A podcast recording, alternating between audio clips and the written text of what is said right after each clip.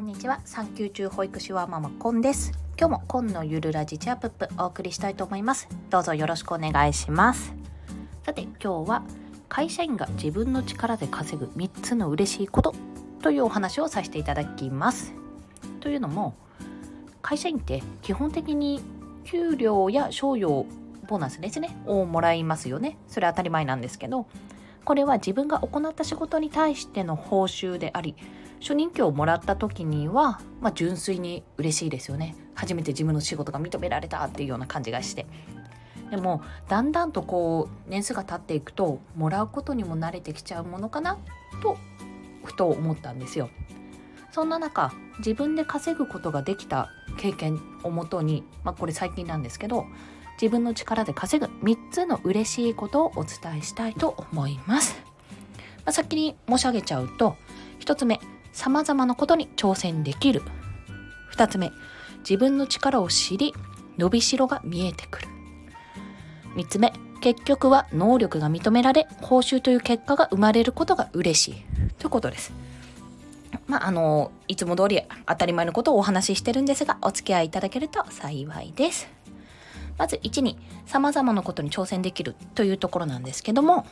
まあ、きっかけというのが、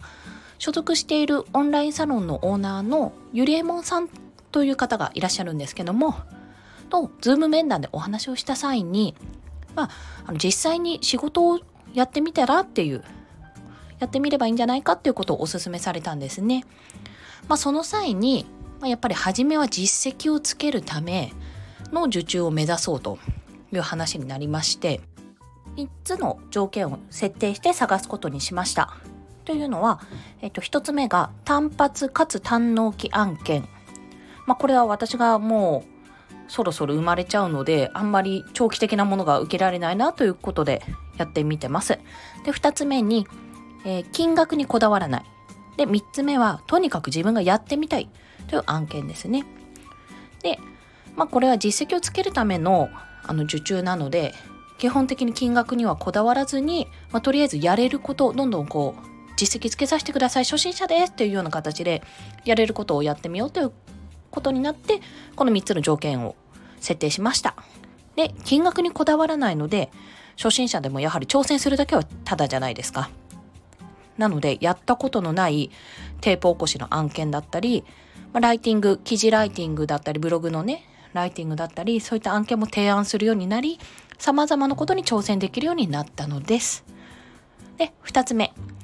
が自分の力を知り伸びしろが見えてくる。まあ、結果として全然あの受注はできてないんですけど受注できたのはアンケート回答や書籍の感想など、まあ、いずれも誰もができる案件でした。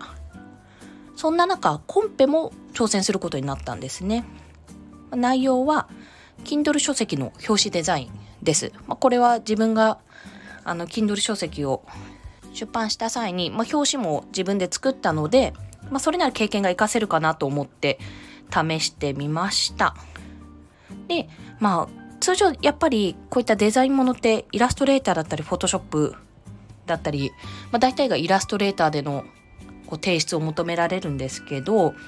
まあ私はあいにくちょっと両方とも経験はあるんですが、現在は持ってないので、しかも経験したのも何年も前だし、転職前だから、それこそ6年ぐらい6年じゃないか5年ぐらい前ですね。でもちょっとかじったぐらいなので、まあ、そこまではできないかなと思いましてあのキャンカンバっていうのかな？キャンバかな？あのオンラインでもアプリでも取れる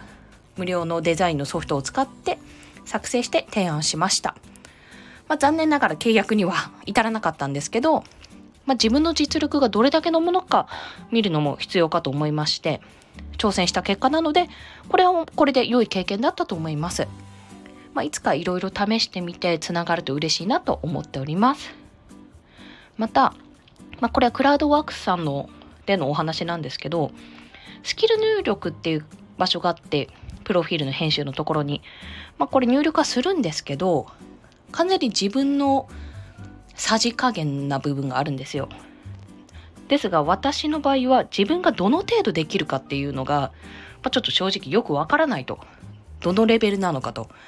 でお金をいただけるほどの実力なのかっていうのもわからなかったので、まあ、それを確かめるのにも案件を探してこう提案するっていうのはありだと思います。またあの最初に申し上げた通り私オンラインサロンにも所属しておりますしあとツイッターとかですねその辺であの発信していってそこで提案してみたりするのもありかなと思って引き続き挑戦していこうと思います。まあ、結局やるかどうかっていうところに行き着くんですね。で3つ目が、まあ、これは結局は能力が認められて報酬という結果が生まれることがやっぱり嬉しいと何より、ま、これが何よりも嬉しかったですね。もう初めてバイト代をもらった時のねあの感動をまさかね30過ぎて経験できるとは思わなかったです。まあやっぱ会社員だと毎月決まった金額が入ってきて初任給をもらった時の喜びってやっぱ薄れてきちゃうんですよ最初にも冒頭にも言ったんですけどでもこうやって自分のやったことがね直結して報酬という形で得られるのでやっぱ目に見える形で結果が出ることは嬉しいですよね。ねただ、まあ、なんでこんなことができるかっていうと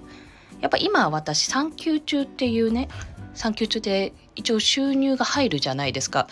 まあ、産後5ヶ月ぐらい経たないと入ってこないんですけど、まあ、そういう後ろ盾があるので金額や時間を気にせずに挑戦できるっていうのももちろんあります。まあなんかそれって申し訳ないのかなとかよろしくないのかなとも思ったりするんですけどいやいやいやとむしろこれをチャンスと捉えて、まあ、どんどんね足場を固めていって自分の働き方の幅を広げていこうと思っております。まあ、ちょっと最近も腰痛と今日あたりですね腰が痛くなったりちょっとお腹もチクチクと痛くなってきて息苦しくもなってきてあそろそろ 下に降りてきてんじゃないかなっていうこともあるので、まあ、ちょっとペースは落とすんですけど産後落ち着いたらですねまた続けていきたいですしこうやって配信等は続けていきたいと思いますのでどうぞよろしくお願いいたします。はあ、なので息苦しいので結構息荒い お恥ずかしながらあの自分でもあ息荒いなっていうのを感じております。すいません。苦しいんです。酸素が薄いとこにいるわけでなく単に苦しいだけなんですけどね。すいません。聞きづらかったら申し訳ないです。それでは今日も今のゆるラジチアップお聴きくださりありがとうございました。コンでした。ではまた。